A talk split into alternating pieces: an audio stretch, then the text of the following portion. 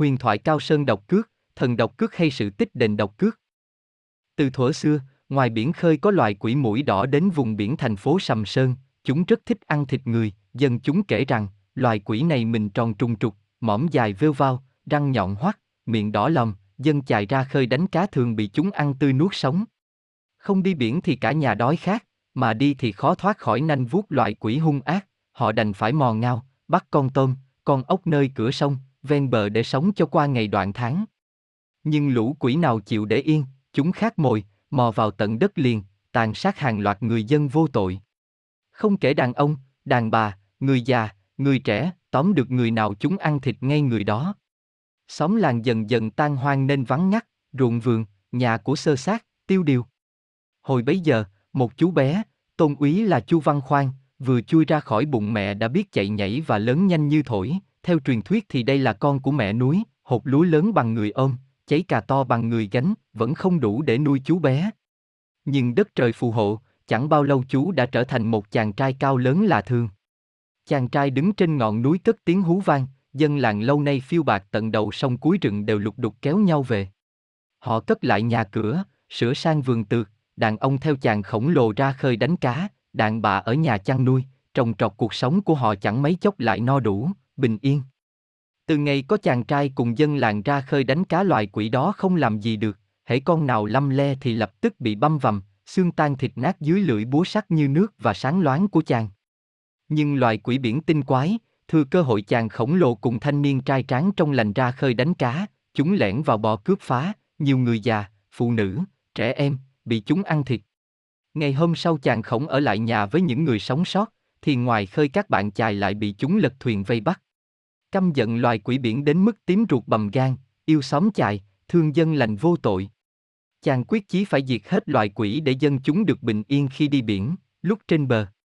Chàng cầu xin mẹ núi cho sức mạnh để tiêu diệt loài quỷ quái rồi dùng búa tự sẽ đôi thân mình.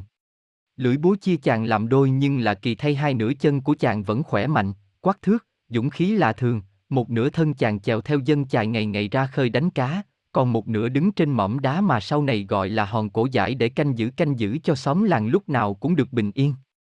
Nơi chàng lưu lại để canh gác, dấu chân in hằn vào tảng đá. Từ đó vùng biển sầm thôn sóng lặng, gió yên, dân lành vui cảnh, chồng chài, vợ lưới, con câu, không còn phải lo nạn quỷ đỏ tàn hại nữa. Nửa thân chàng khổng lồ đứng mãi trên đầu núi, bàn chân hằn sâu vào đá, lưu lại dấu tích muôn đời.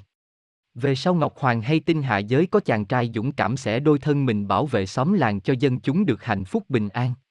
Vào một ngày trời quang mây tạnh, Ngọc Hoàng phái thiên sứ cưỡi mây xuống núi đòi chàng trai về trời. Tin rằng đó là thiên binh, thần tướng được cử xuống để giúp trừ tai ương, dân làng Sầm Sơn bấy giờ đã lập đền thờ ngay tại nơi có vết chân vị thần để lại, tên gọi là đền độc cước để ghi nhớ công lao.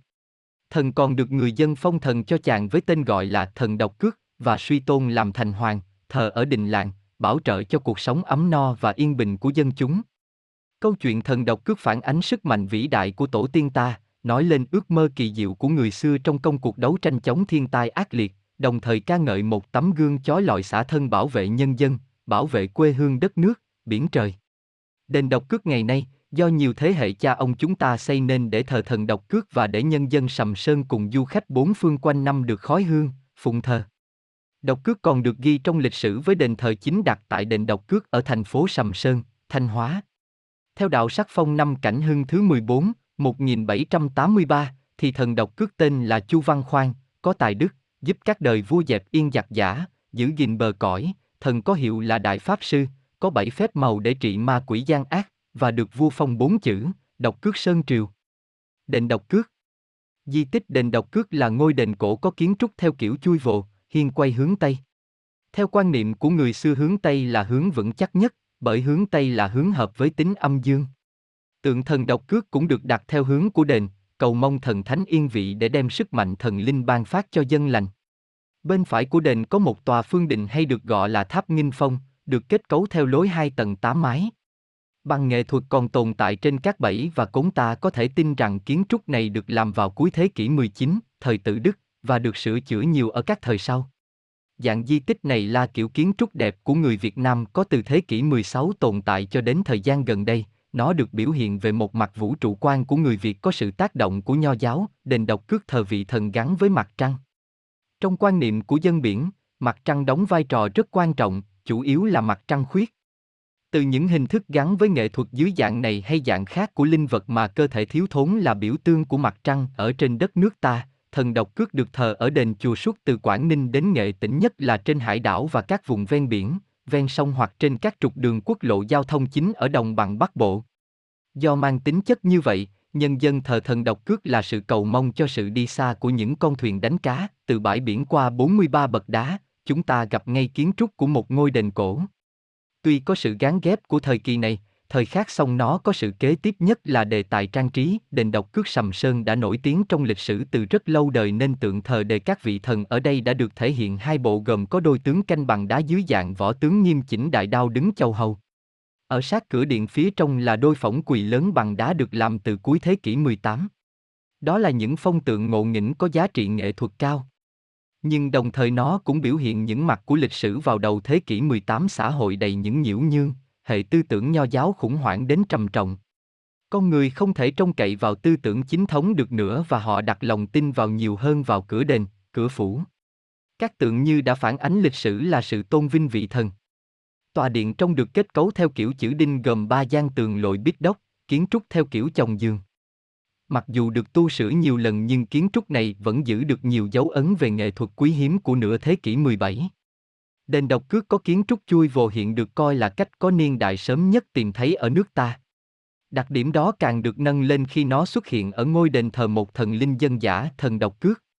Hình tượng nhân cách của thần được thể hiện dưới dạng các tượng nhỏ, thường cao từ 15cm đến 30cm, với hình thức bán thân bổ dọc mặt áo võ tướng mặt nhẵn mạnh nét gồ ghề để tạo sự hung dữ, nửa thân kia không có, được thay bằng mây cuộn. Suy cho cùng thần độc cước là hiện tượng nhân cách hóa của mặt trăng, là linh hồn của mặt trăng. Thần gắn liền với các con nước cường, nước trặc gắn với nghề biển, nghề cá tôm. Đó là thần hạnh phúc,